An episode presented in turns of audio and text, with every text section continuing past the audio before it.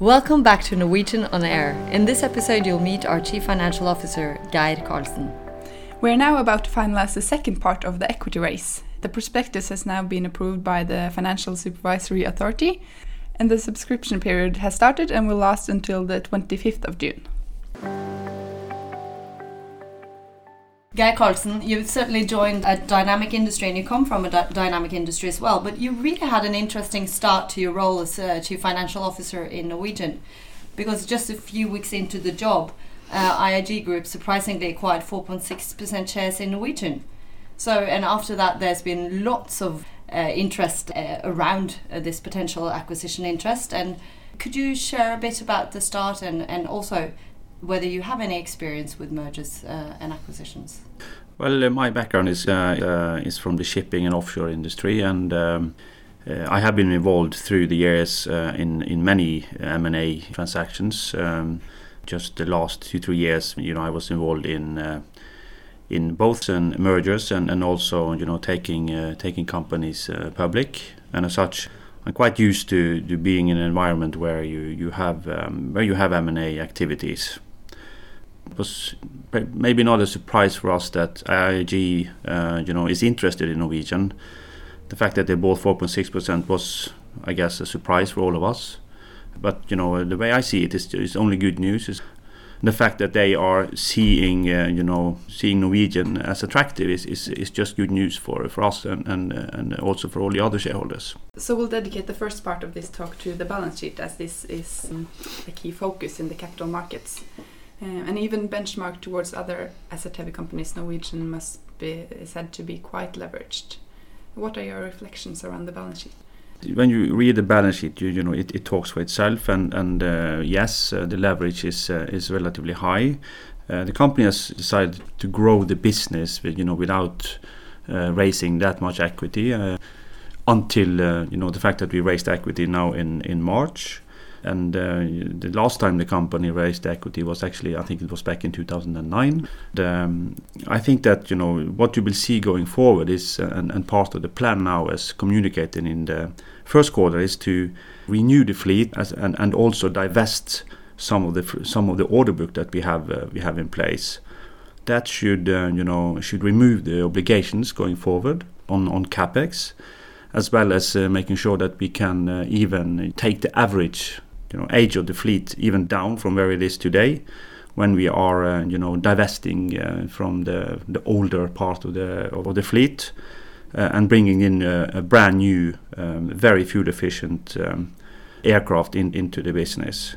So I think that will you know make sure that you know the the net growth in this company going forward will not be as high as the market might think as we will just uh, you know replace part of the older aircraft and also divest straight out part of the order book that we have uh, we have in place as per today. We still have over 200 aircraft on order.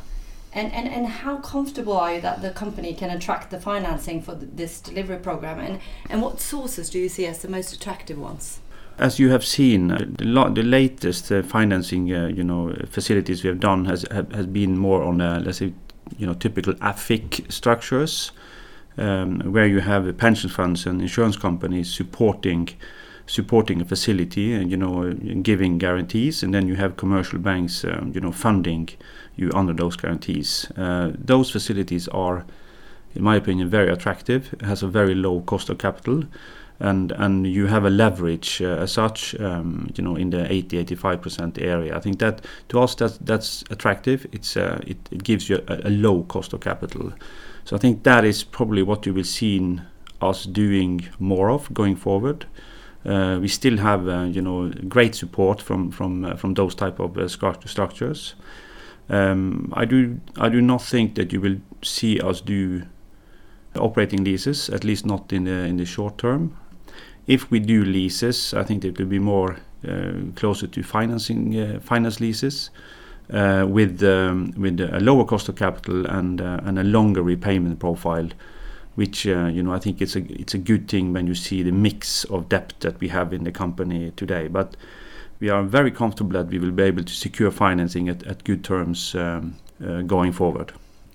Uh, from the 1st of January 2019, IFRS 16 is introduced, meaning that all leasing commitments must be recognized as assets and liabilities. Uh, Norwegian has estimated a balance effect of 25 to 28 billion NOK and a reclassification of at least 4 billion from lease expense to depreciation and interest cost. How do you see this playing out for Norwegian?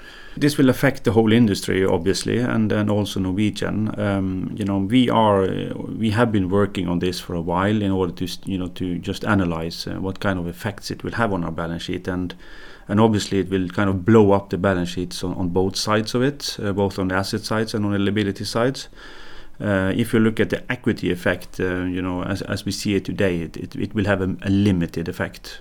And then, you know, all of us would have to go in and look at the different loan facilities we have and whether it has an effect on on those uh, when you talk, uh, you know, covenants, etc. But from Norwegian's point of view, I mean, we don't really see any effect on on that side either other than the fact that you know it will obviously blow up your, your balance sheet, but limited effect on, on the equity as such. Will it affect any of the way we work, the financing structures we use? Not really. I mean, you can you can say if if your argument of you know for doing operating lease is to keep it off balance sheet, I mean, and that argument doesn't count anymore because everything would have to be taken into your balance sheet. So the way you finance your, your aircraft would not really change uh, because because of this.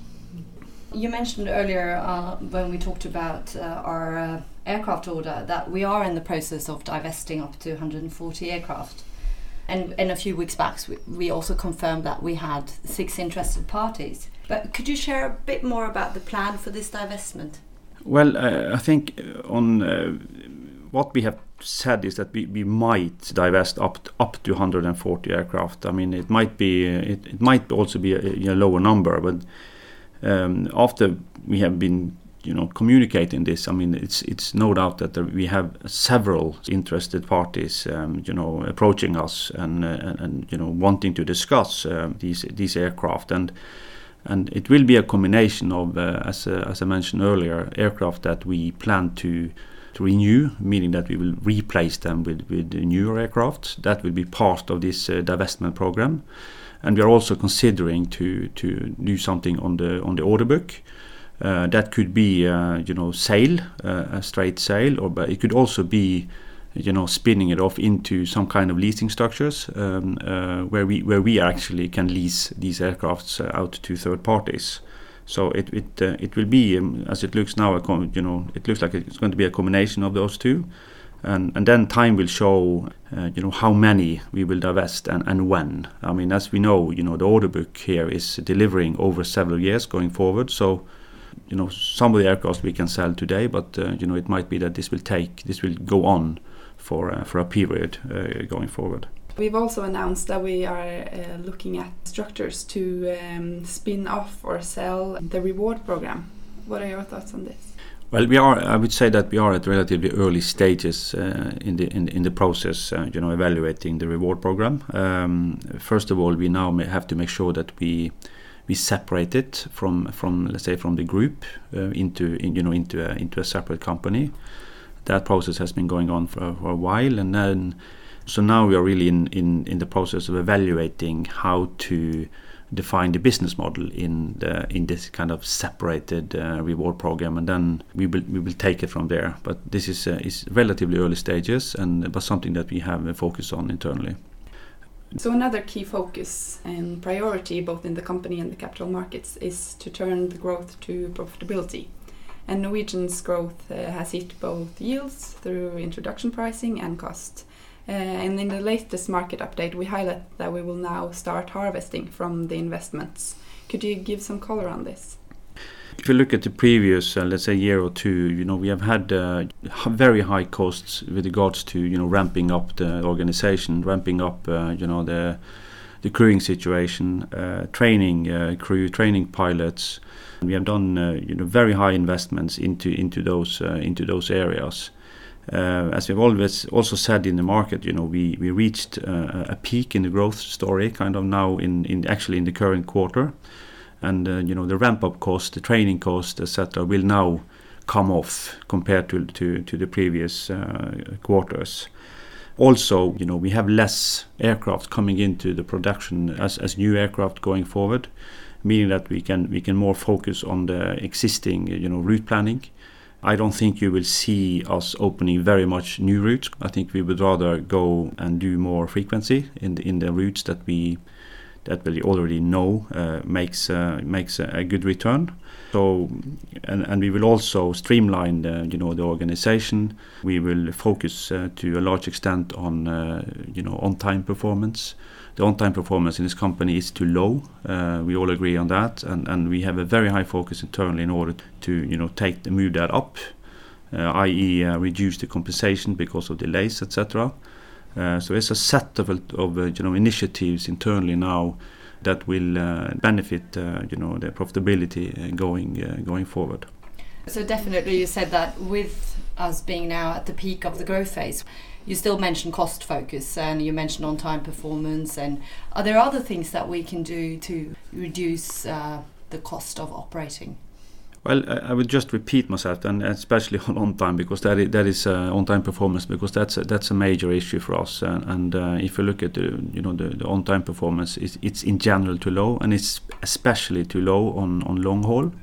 That is something that we have to uh, get better uh, on, and it's just too you know the costs to compensate for the delays to to our to our customers is just too high.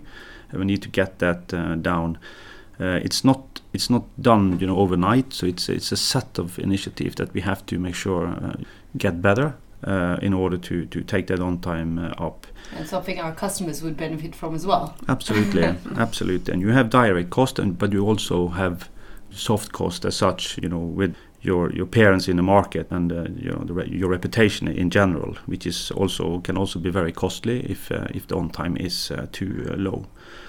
We are also looking in, into you know harmonizing uh, you know the relationship between the different operating license. I think you know we are probably not as efficient as we could be in, in today's situation. I think we can take out efficiencies there as well, there as well going forward. That is might not be in the very short term, but more mid to long term uh, effects, but effects that could be material. We'll stick to the cost side slightly longer. Um, and in the fuel episode, we mentioned that the fuel expense uh, accounted for 24% of Norwegian's total operating expenses last year. And now, in a rising fuel price environment, it is interesting to hear your take on whether airlines manage to pass on higher fuel fuel price uh, to customers or not. Well, it's just the fact that the fuel price uh, is is going up. Uh, that is uh, just a fact for everybody, really and that will hit uh, Norwegian as well. I mean, we are uh, to a certain extent hedged, at least for 2018. Not that much for 2019, as we have communicated. One thing to you know have in mind is that you know we have a very young and uh, you know fuel efficient fleet, and the higher the fuel price is, the, you know the you know the, the higher that those benefits will be. So that is you know on, on the positive side. A little bit strange in today's situation is that normally uh, when the jet fuel price or the oil price is going up, uh, the Norwegian uh, krone is supposed to strengthen. That is not happening now. So it's actually the other way. And so, so in that sense, it hits us both ways. But we do expect that you know if the oil price you know stays at, at these levels, the Norwegian krone should should strengthen and, and, come back to, to a more normal environment. But uh, it is hitting us, uh, no doubt about that. We are taking measures now in order to get some some part of it compensated by you know the ticket prices and, other measures that we that we now uh, are taking internally. But if we're looking purely then to move away from cost and looking purely at the top line, uh, what actions are Norwegian taken to improve our, our top line? I think we are now, as as we know, we had a we had the first quarter, which was not a great quarter for Norwegian. We are now going into, let's say, a six months period where we, you know, should make a very good profit. You know, the next, you know, the second quarter, third quarter in combination looks uh, looks promising. So what we need to do now is just to make sure that we execute on those uh, two quarters, and it looks good. So the focus for the company now is really the next winter and uh, to have a look at you know the, the route combinations. Uh, and I think you will see probably that we are changing the routes for the winter more than we have done before. in order to, to fly less on the destination that we know is, is difficult uh, during the winter and then rather shift that capacity to more, let's say, leisure destinations. And and also have in mind that you know, especially on the long haul, we have opening we have been opening many many uh, new routes, and uh, for a route to be profitable, it takes time, and we have many of those. So we expect to to learn from the routes that we have opened. And I think you will see that uh, if the routes we are opening is not getting into a profitable route, we will, uh, you know, do something about it. And uh, as I said earlier, I think you will see that we are probably going to put more frequency into existing routes than opening many new routes going forward. We try to keep our episodes uh, short and interesting. Short and sweet. so now we've touched upon both the balance side and profitability. So I think that was it for today's episode. And thank you so much for joining us, Geir. And that was the last episode before the European summer, so we won't be back before August. Yeah, we'll definitely be back in August.